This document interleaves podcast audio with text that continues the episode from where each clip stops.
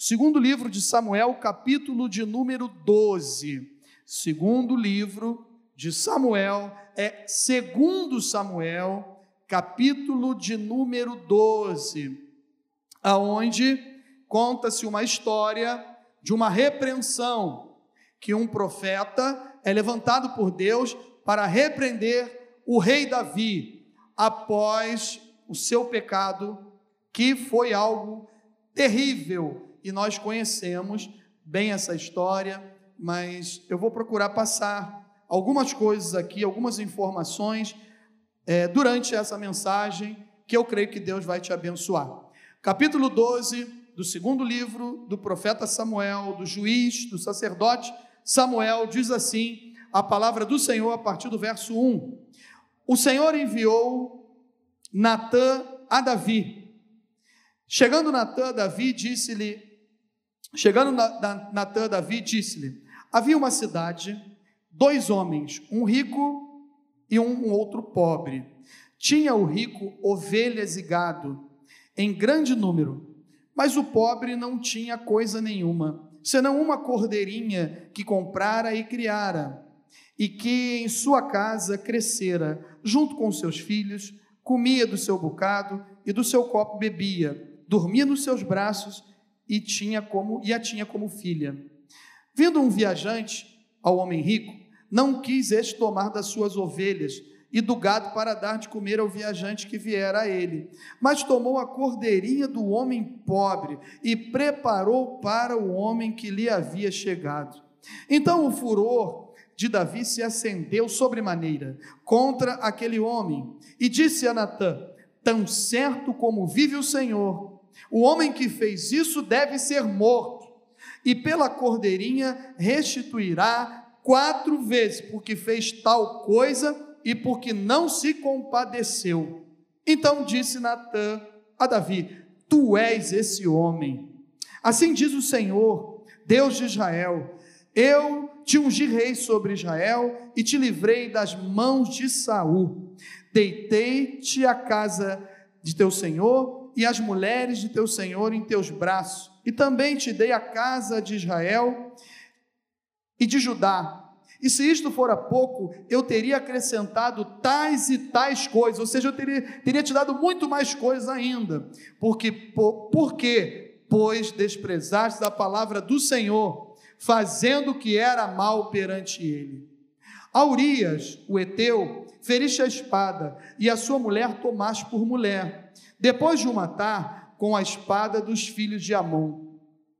Agora, pois, não se apartará a espada jamais da tua casa. Preste atenção nisso, irmãos. Agora, pois, não se apartará a espada jamais da tua casa, porquanto me desprezaste e tomaste a mulher de Urias, o Eteu, para ser a tua mulher.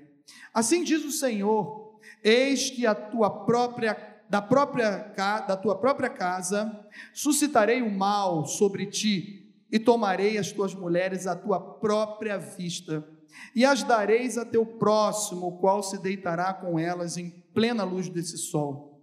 Porque tu fizeste em oculto, mas eu farei isso perante todo Israel e perante o sol. Então disse Davi a Natã: Pequei contra o Senhor Disse Natã a Davi: Também o Senhor te perdoou o teu pecado, e não morrerás.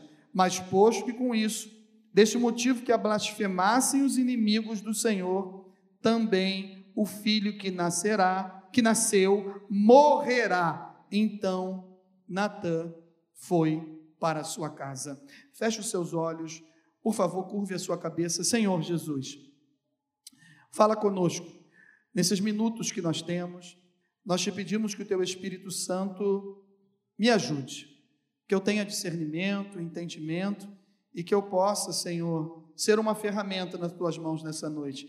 Fala com o teu povo, fala com a tua igreja, fala com os teus filhos que estão aqui reunidos, assim como o Senhor falou o meu coração nesta passagem e me deu algumas instruções e ensinamentos, eu quero dividir, compartilhar com os meus irmãos nessa noite. Eu oro te peço e já te agradeço, crendo na vitória, no nome do Senhor Jesus.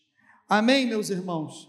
Estamos diante de um texto aonde o profeta Natã é levantado por Deus para repreender o rei Davi.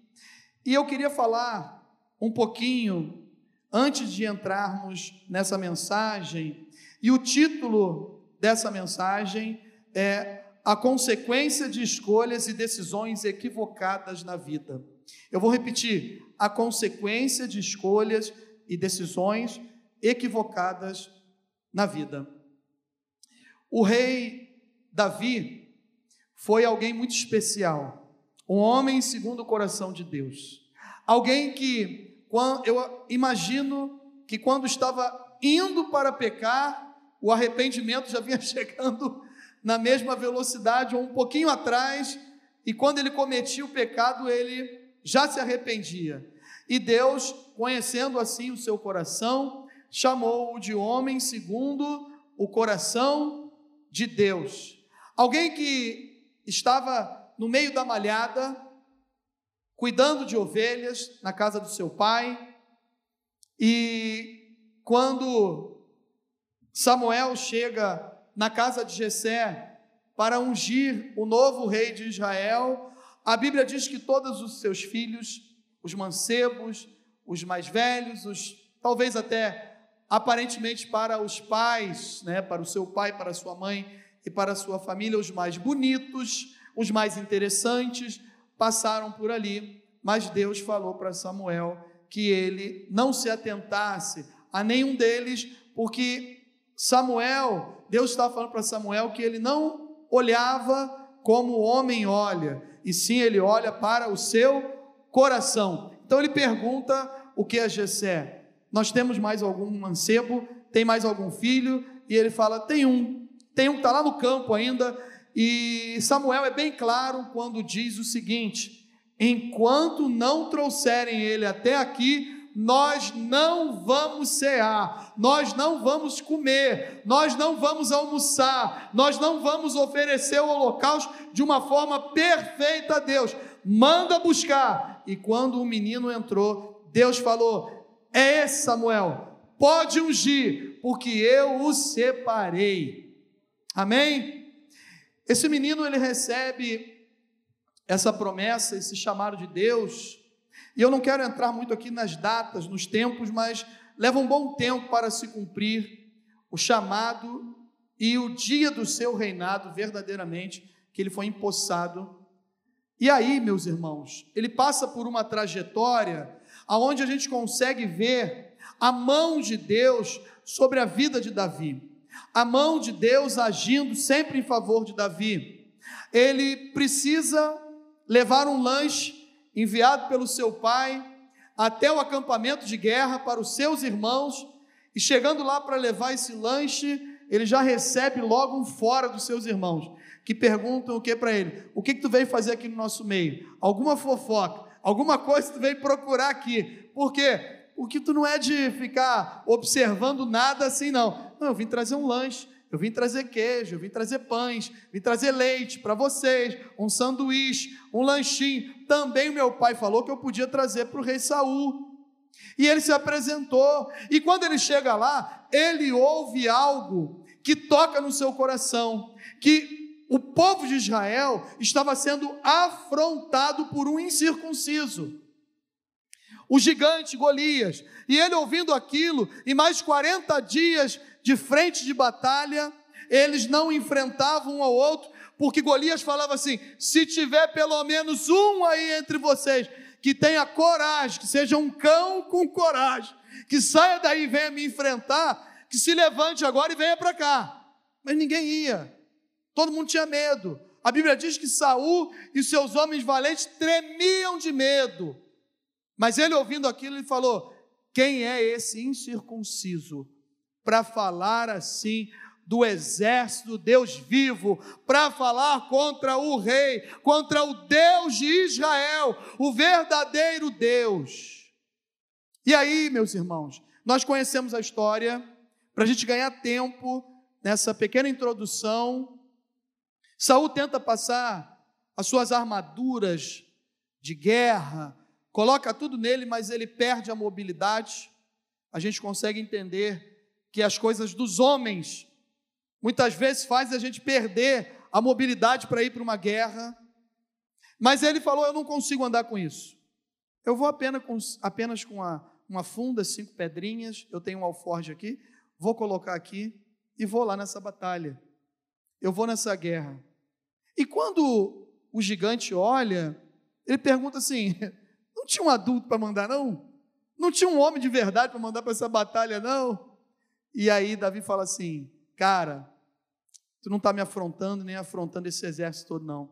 Tu está afrontando o Deus dos exércitos. Tu vem contra mim com lanças, com armas, com armaduras, mas eu vou contra ti no nome do Senhor dos exércitos. E aquele gigante caiu por terra. E, e o rei Saul tinha prometido sua filha. E aí a história segue quando Saul descobre, ele percebe que Davi não estava sozinho, que Davi estava bem acompanhado, Davi tinha a presença de Deus, ele estava percebendo que alguma coisa diferente estava acontecendo na vida daquele menino, através da, da vida daquele menino, e o que Deus estava fazendo através de Davi. E aí ele começa a ficar atormentado, endemoniado, espíritos malignos começam a se apossar da vida dele. E aí, quem Deus usa para ajudar o rei? Davi. Chama Davi lá para tocar uma harpa, para dedilhar, para adorar. A Bíblia diz que Deus habita no meio dos louvores. E quando os louvores estão sendo entoados a Deus e nós estamos adorando a Deus, a libertação, a cura, a salvação, a transformação no nosso meio, aqui nesse lugar, aonde há louvor ao verdadeiro Deus, as cadeias caem por terra. Amém? E aí discorre a história aonde nós percebemos que chega nesse ponto aqui, a gente andar um pouquinho chega nesse ponto aonde nós lemos que Natan usa uma metáfora, uma parábola, uma história por trás de tudo aquilo para falar a verdade realmente tinha acontecido. Ou seja, cara, tu tem muitas mulheres e bonitas. e foi Deus que te deu. E se fosse pouco, ele ainda te daria muito mais ainda. Mas o vizinho, coitado do vizinho, só tinha uma. E tu foi lá, pulou a cerca, matou essa única ovelhinha, destruiu com tudo e serviu um banquete para os teus prazeres. Esse homem é digno de morte, o rei logo falou. Ele falou: é, És tu, homem. Tu és esse homem. Eu queria falar nessa noite que a consequência de escolhas e decisões equivocadas na nossa vida, elas não trazem resultados sobre aquele programa que nós tínhamos um tempo atrás numa emissora que falava aqui e agora. Lembra disso? Aqui e agora. E às vezes nós estamos fazendo escolhas erradas e tomando algumas decisões equivocadas agora, nesse momento da nossa vida.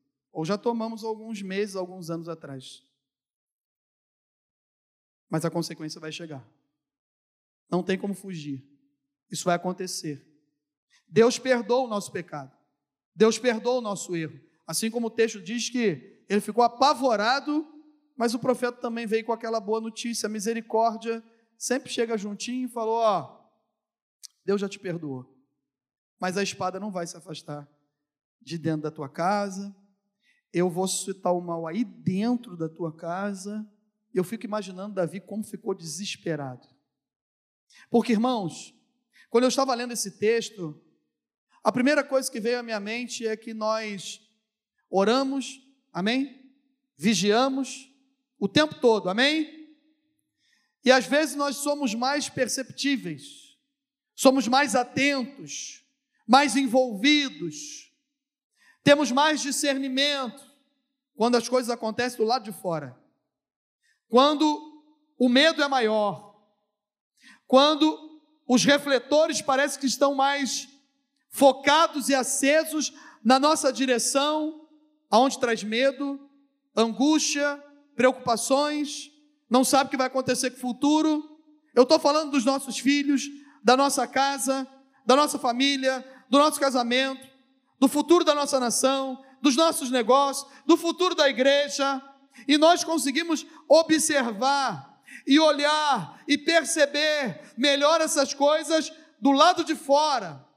Mas dentro de casa muitas vezes não percebemos. Porque as consequências elas chegam de escolhas e decisões equivocadas. O significado de consequência é algo. Eu, eu pesquisei três significados, eu achei legal esses três aqui num montante. Algo produzido por uma causa ou frequência a um conjunto de condições, de efeito, de resultado, de efeito de grandes proporções, de influência, de transcendência e de importância, uma questão de grande consequência. E a última é o resultado natural, provável ou forçoso de um ato. Ou seja, o resultado natural pode acontecer com qualquer um de nós, provável que aconteça e forçoso, que é aquele que eu e você forçamos a situação para que ela venha acontecer e depois a gente olha para trás e fica desesperado. Mas quem forçou a situação? Vocês estão me entendendo? A expressão? Quem insistiu? Quem não percebeu? Somos nós. Somos nós mesmos. Então, eu queria falar de pelo menos três ensinamentos que nós tiramos daqui. O primeiro dele, que traz consequências de decisões e escolhas equivocadas na vida, é com quem vamos nos casar e de que forma estamos estruturando a nossa família. Não é culto da família, mas vai um tópico aí, vai um aprendizado. Para quem não gosta de tópico, vai uma lição. O importante é tirar extrair do texto lições, aprendizados para a nossa vida. E o primeiro que eu consigo extrair desse texto aqui, se relacionando com Davi, os seus filhos, a sua casa, a sua família, dentro do texto que nós lemos do capítulo 12, a partir do verso 10 até o verso é, 12, vai falar sobre isso, as decisões que ele tomou e as consequências dentro da sua casa através da vida dos seus filhos, o controle que ele perdeu. Então é muito importante a gente saber que com quem vamos no, nos casar e de que forma estamos estruturando a nossa família. Davi, ele desobedeceu alguns princípios de Deus e a sua vontade. Gênesis capítulo de número 2, verso 24, fala de um texto que quando alguns escribas, fariseus, pessoas estão em Mateus indagando a Jesus, ele fala o quê? Desde o princípio não foi assim. E qual é a vontade de Deus então? Que o homem deixe o seu pai e a sua mãe, une-se à sua mulher e se torne os dois uma só carne. E ele desobedeceu o princípio. Não, mas ele era rei, era outra cultura, era outro pensamento, era outra maneira. Só se for na cultura, no pensamento e na vontade do homem. Porque na vontade de Deus, nos planos de Deus e no manual de Deus, que é a Bíblia Sagrada, ele tinha que prestar atenção com quem ele estava casando e de que forma ele estava montando e estruturando a sua família. E a gente percebe isso, que ele desobedeceu, se você voltar um pouquinho aí no capítulo 3, segundo Samuel, você vai perceber isso, que ele já começa errado. Nós não estamos falando aqui de um reinado abençoado, exemplar, de um homem chamado por Deus e um homem segundo o coração de Deus. O que nós estamos aprendendo aqui é que a sua vida familiar ela foi totalmente destruída por causa de algumas escolhas e algumas decisões que trouxeram consequências e foram equivocadas. Olha o que fala, segundo livro de Samuel, capítulo 3, a partir do verso 2. Em Hebron nasceram os filhos de Davi. O primogênito foi Amon, de Ainoã. O segundo, o Quiliabe, de Abigail, viúva de Nabal, a Carmelita. E o terceiro, Absalão, filho de Maaca, filha de Talmai, rei de Jesur. O quarto, Adonias. O quinto, Cefatias. O sexto, Itrião. E aí a gente percebe que cada filho ele tem com uma mulher.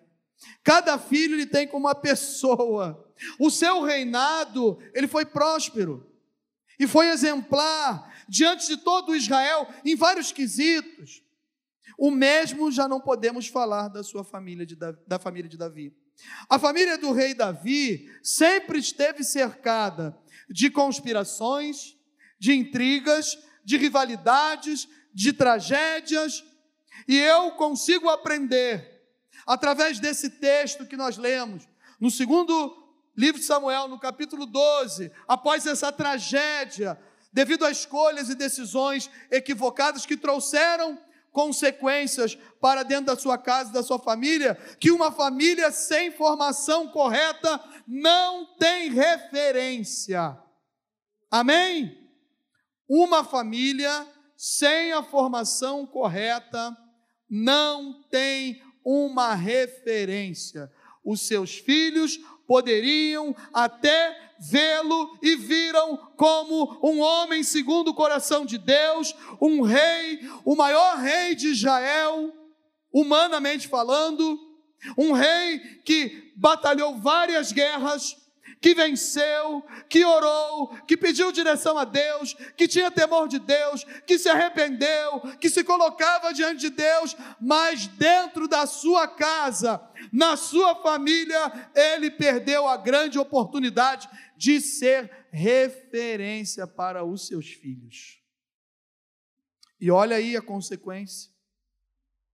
E é para eu, para eu e você, pensar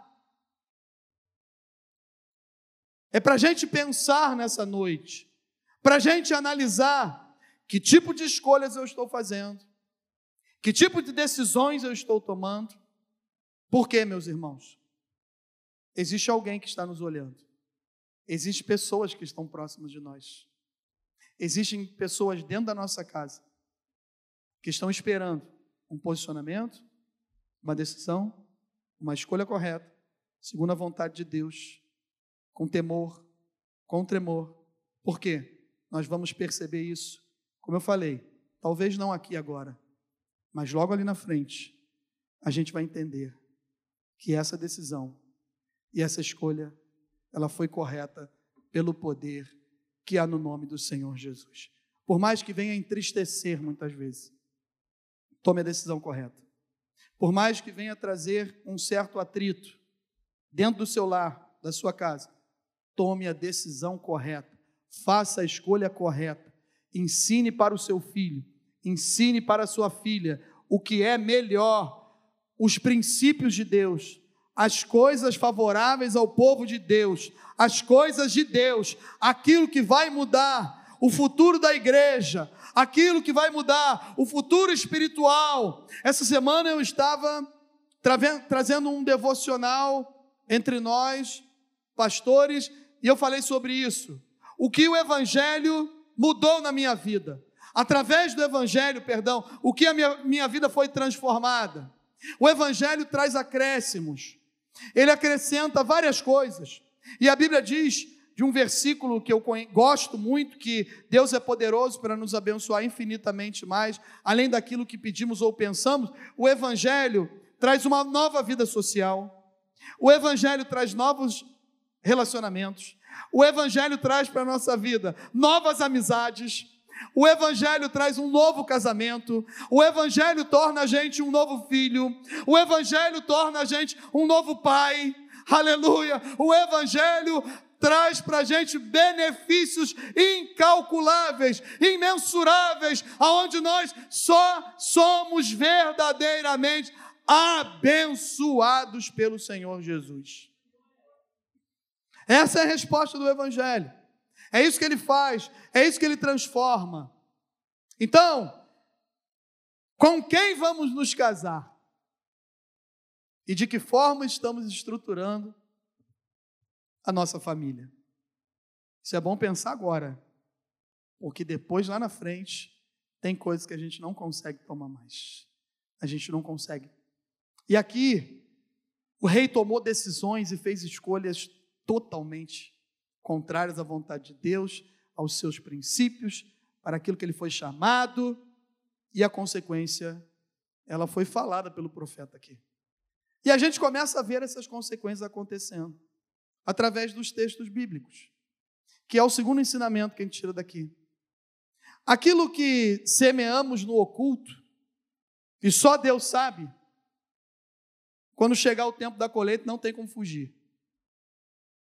Aquilo que semeamos no oculto, e que só Deus sabe, quando chegar o tempo da colheita, não tem como fugir. O que, que quer dizer isso, pastor? A conta vai chegar. A conta vai chegar. Talvez já se passaram três, quatro anos, cinco anos, dez anos de decisões, de escolhas, que às vezes a gente pensa que é a melhor decisão e a melhor escolha que a gente tem que fazer, mas uma coisa vai acontecer: a conta vai chegar. E no tempo certo, quem vai pagar a conta é quem fez a conta. Não tem como chegar alguém e pagar para você. Não tem como alguém chegar e pagar para mim.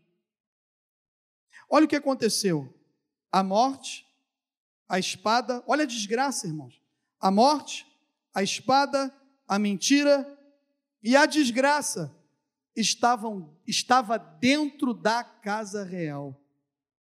Foi profetizado que estaria dentro da casa real agora o tempo todo. E é impressionante que volta lá naquilo que eu falei no começo. Nós somos rápidos em perceber algumas coisas que estão acontecendo lá de fora. Fugimos de uma bandeja daqui, fugimos de um dinheiro errado dali.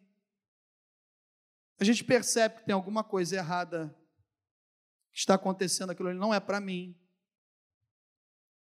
Mas às vezes as coisas que estão acontecendo dentro da nossa casa, debaixo do nosso teto, pertinho dos nossos olhos, nós não conseguimos perceber. Por quê? São consequências das escolhas e das decisões erradas que nós tomamos. Eu estou me baseando no texto. Amém? Glória a Deus. Estou falando sobre o texto. É o texto que diz que o profeta foi levantado por Deus e desmiuçou, falou tudinho que ia acontecer dentro da casa dele. E isso me trouxe preocupação. Isso atentou. Isso me trouxe choro. Isso me trouxe pensamentos. Por quê? De que vale fazer a obra de Deus me envolver com a obra de Deus, perceber as armadilhas do inimigo que quer me destruir, matar, roubar e destruir. Se dentro da minha casa eu não perceber que o mal está acontecendo debaixo do meu, do meu teto, perto dos meus olhos, e eu não percebo, irmãos, é motivo de temor, tremor a Deus e pedir misericórdia ao Senhor. Falar, Senhor, nos ajuda, nos tire desses problemas, dessas dificuldades. Porque, irmãos, a morte, a espada, a mentira e a desgraça estava dentro da casa real. O segundo livro de Samuel, no capítulo 12, no verso 18, começa a ter problema. E se cumprir a palavra de Deus a morte da criança da mulher de Urias. Eu acho interessante que não fala, não fala, depois vai falar o nome dela lá na frente Betseba. Mas no começo Deus fala mulher de Urias, para deixar bem claro que era mulher de Urias, não é tua, é de Urias, não é tua, rei. E já começa a se cumprir a morte. A criança nasceu, o profeta foi usado por Deus, mas ela vai morrer. Ela vai morrer. Mas ele orou ele clamou, ele pediu, ele jejuou.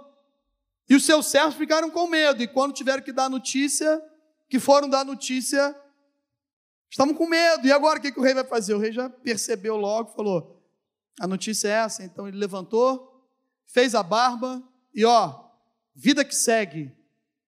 E continuou. Mas a morte chegou. O segundo livro de Samuel, no capítulo 13, verso 14, fala de um incesto. O incesto de Amon com Tamar.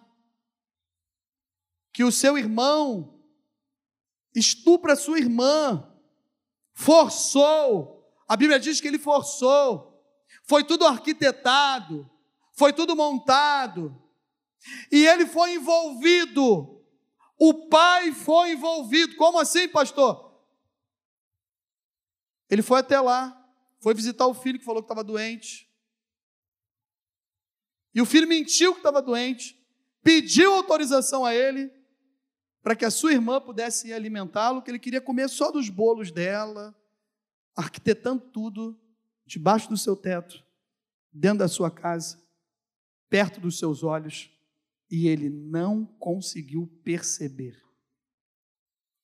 Mas as coisas de fora, as guerras, os inimigos, ele estava ligado, ele percebia tudo, ele via tudo, porque foi chamado para isso, para ser um deus, um, um rei de guerra, um guerrilheiro, um rei que tinha uma espada, que tinha desenvoltura, que matou um leão, que matou um urso, matou um gigante. Mas ele não percebeu que dentro da sua casa a morte tinha chegado. Segundo Samuel 13, 28, 29, fala que Absalão agora manda matar o seu irmão Amon. Por quê? Porque ele ficou sabendo do que tinha acontecido, gerou uma revolta, que ele tinha estuprado a própria irmã, e aí ele fala assim: deixou passar dois anos, irmãos. Olha como é que as coisas são. Dois anos se passaram. E aí ele estava tosqueando ovelhas. Estava lá tosqueando numa das fazendas do seu pai. A Bíblia não fala, mas imagina-se assim. E ele chama seu pai. Vamos fazer uma festa. Traz a comitiva toda. Traz o pessoal para cá. Vem todo mundo. Vamos tosquear junto. Vai ter um churrasco. Vai ter festa.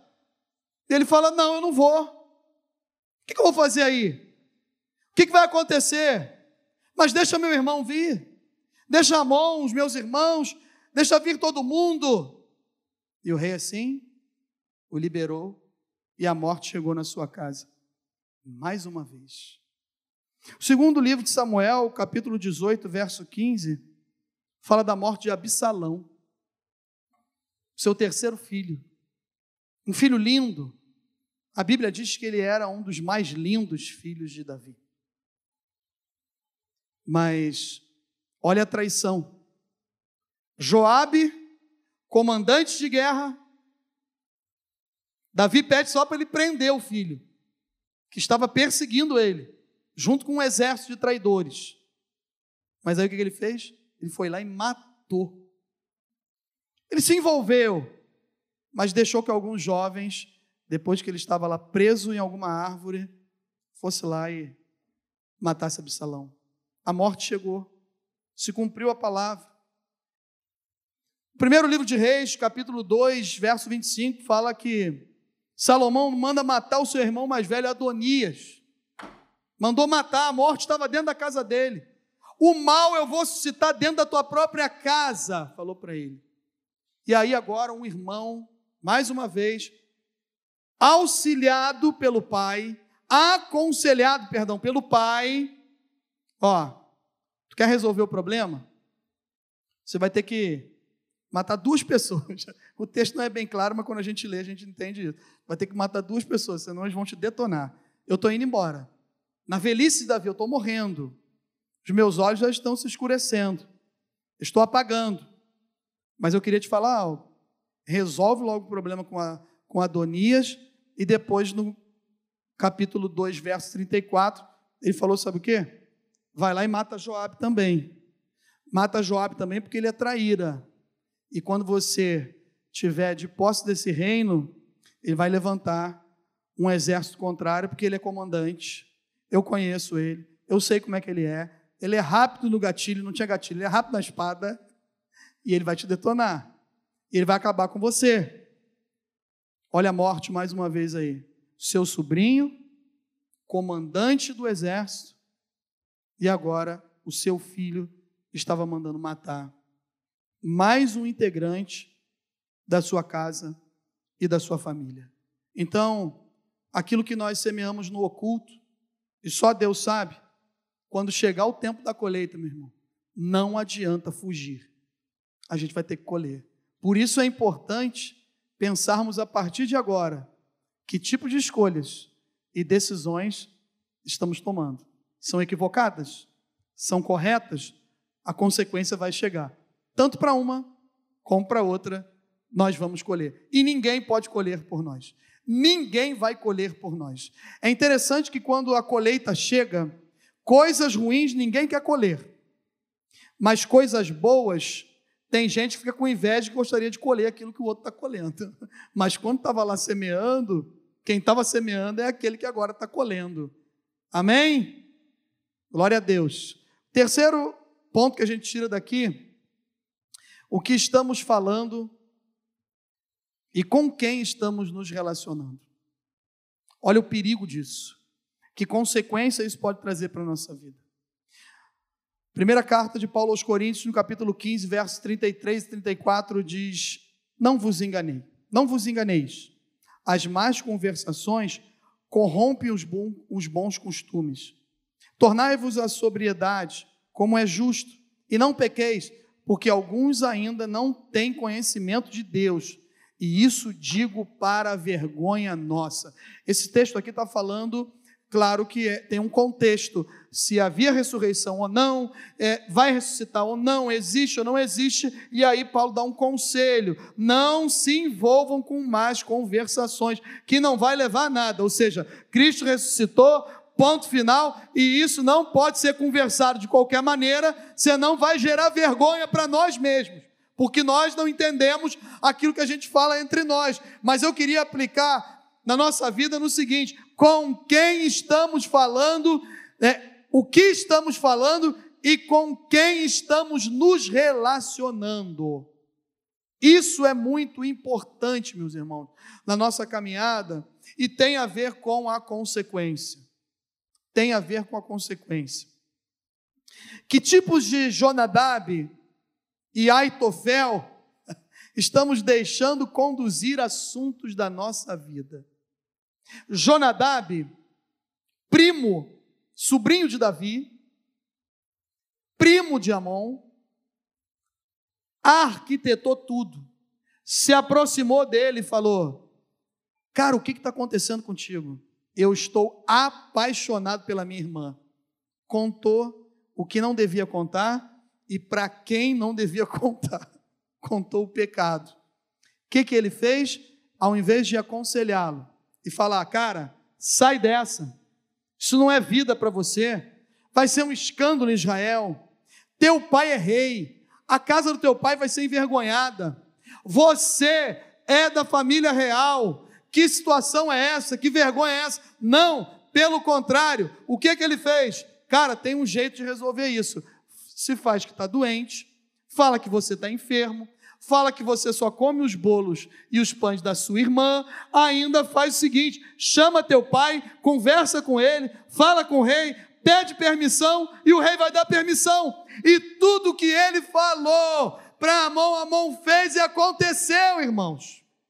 Com quem, o que estamos falando e com quem estamos nos relacionando. Não conte do seu casamento. Não fale da sua vida. Não conte dos seus sonhos para qualquer um. Às vezes nós falamos para quem não tem que falar. Contamos sonhos, falamos de projetos, e esses projetos não vão à frente. Que isso, pastor? É olho grande? É mandíbula? A gente tem medo de feitiçaria, disso? Não, está repreendido no nome do Senhor Jesus. Mas com quem estamos nos relacionando? E o que, que nós estamos falando com essas pessoas? Que tipo de assuntos? Que assuntos que estão nos dando conselho? O que estão falando para nós? Eu acho que um dos maiores perigos que a gente enfrenta na casa de Deus, na obra, no reino de Deus, são as críticas. A gente precisa aprender a conviver com críticas. Isso é normal. Mas sempre que tem um ouvido para ouvir alguém, vai ter alguém falando o tempo todo. Mas se você falar e falar assim, irmão, vamos andar junto, vamos caminhar, vai ser melhor para o reino, vamos orar. Mas a liderança, o pastor, alguém tomou a decisão, se fizer assim não vai dar certo, se fizer a festa do amor com o batismo não vai dar certo, se fizer o batismo com a festa do amor, meus irmãos, eu não sei se vai dar certo, eu sei que Jesus de Nazaré vai estar lá, Ele está no controle de todas as coisas, e nós vamos esperar. E depois a gente vê o que vai acontecer. Mas aí que se a gente fica dando ouvido e a gente concorda, e a gente fala também, eu falei de um assunto, mas tem vários assuntos dentro da nossa família, da nossa casa, da nossa vida espiritual, da eclésia. E aí a gente fica pensando: que tipo de pessoas eu estou me relacionando? Com quem eu estou andando? Jonadab era sobrinho de Davi e se envolveu de uma forma maligna, dando conselhos para Amon de como fazer a armadilha do incesto com a sua irmã Tamar, envolvendo o próprio pai na história, que foi aquilo que eu contei agora. E o Aitofel era um conselheiro do rei, e o melhor conselheiro que Davi já teve, homem sábio, homem muito inteligente e que sempre que Davi precisava de uma palavra, de um conselho, uma palavra sábia, o procurava e ele era o quê? Um ótimo conselheiro, mas de conselheiro ele se tornou o quê? Um rebelde. Olha o que que fala o segundo livro de Samuel, capítulo 17, 17 verso 1 e 2. Disse ainda Aitofel a Absalão: Deixe-me escolher doze mil homens, e eu me disporei e perseguirei Davi esta noite. Assaltá-lo-ei enquanto está cansado e frouxo de mãos. Espantá-lo-ei, fugirá todo o povo que está com ele. Então matarei apenas o rei. Olha com quem que Absalão foi se envolver. Com o melhor conselheiro do rei. Mas no melhor conselho que ele poderia dar, ele desviou a conduta de um filho. Ele deu o pior conselho para um ser humano, que era uma armadilha para matar o seu próprio pai. Mas a Bíblia não tem como deixar de se cumprir, irmãos. Às vezes a gente vê umas desgraças, uns problemas, mortes, mas as consequências, elas chegam. E a gente tem que vigiar para perceber o que estamos escolhendo, de que maneira estamos decidindo, se está sendo equivocado ou não. Porque agora não tem aparência alguma, mas ali na frente nós vamos descobrir se essas escolhas estão corretas ou não. Depois, ele viu que, depois de tudo isso que aconteceu, o Aitofel caiu num arrependimento. Voltou para sua cidade, o capítulo 17, 2 Samuel 23, fala isso. Depois ele viu que isso não ia a lugar algum. Sabe o que aconteceu com ele? Acabou se enforcando, é a Bíblia Sagrada que fala. Voltou para sua terra, tinha muitas posses, tinha sido famoso porque foi conselheiro do rei Davi, mas voltou para sua terra, viu que aquilo não tinha nada a ver e acabou se enforcando. Olha o final da vida de alguém que tem escolhas e decisões equivocadas. O que estamos falando para os nossos filhos? E para quem está próximo de nós? Que tipo de legado estamos deixando? A conta vai chegar, irmãos é inevitável. Mas eu queria convidar você a ficar em pé para a gente finalizar essa mensagem. Não é uma mensagem de dar muito glória a Deus e aleluia. Se eu também apanhei, não tem como a igreja não apanhar, no bom sentido. É a palavra de Deus. A gente apenas tira os ensinamentos de um texto, que tem um contexto, e a gente procura aplicar na nossa vida. E primeiro eu apliquei na minha vida, amém? Para depois passar para vocês. Eu queria concluir com um salmo que esse homem fez escolhas erradas em determinado momento da sua vida e tomou decisões totalmente equivocadas. Mas ele tinha um arrependimento. Ele era um homem segundo o coração de Deus. E o profeta Natan falou: ó, Deus já perdoou o teu pecado. Deus é o único que perdoa os nossos pecados, amém? Jesus perdoou os nossos pecados na cruz do Calvário. Nenhuma acusação há para aqueles que estão em Cristo Jesus. Se nessa noite você entrou aqui recebendo acusação na sua mente no seu coração por decisões e escolhas equivocadas na vida e que você já está percebendo algumas consequências, ou está com medo que essas consequências venham se cumprir, eu tenho uma notícia para te dar. Corra, corra para os braços do Pai, corra para os pés de Jesus, esteja na presença de Deus, por quê? Porque Ele tem o controle de todas as coisas. Tudo isso que aconteceu aqui, na vida do rei Davi, não fugiu do controle de Deus, mas a graça, a misericórdia do Senhor estavam acompanhando todos os dias. E aí ele termina, eu quero terminar com um dos textos assim que eu acho lindos da Bíblia Sagrada, que o próprio rei Davi escreveu. Após esse episódio, quando ele descobriu que Deus o amava de tal maneira que enviou um profeta lá para repreendê-lo, para confrontá-lo, mas também para dizer: Eu continuo te amando, tu és meu. E aí ele escreve um dos salmos mais lindos da Bíblia Sagrada que fala: Esconde o rosto dos meus pecados e apaga todas as minhas iniquidades. Cria em mim, ó Deus, um coração puro e renova dentro de mim um espírito inabalável. Não me repulses da tua presença e nem me retires o teu Santo Espírito. Restitui-me a alegria da tua salvação e sustenta-me com um espírito voluntário. Não tira a tua presença de mim, Senhor. Não deixe com o teu espírito vá embora. Não, que a tua presença ela continue em mim.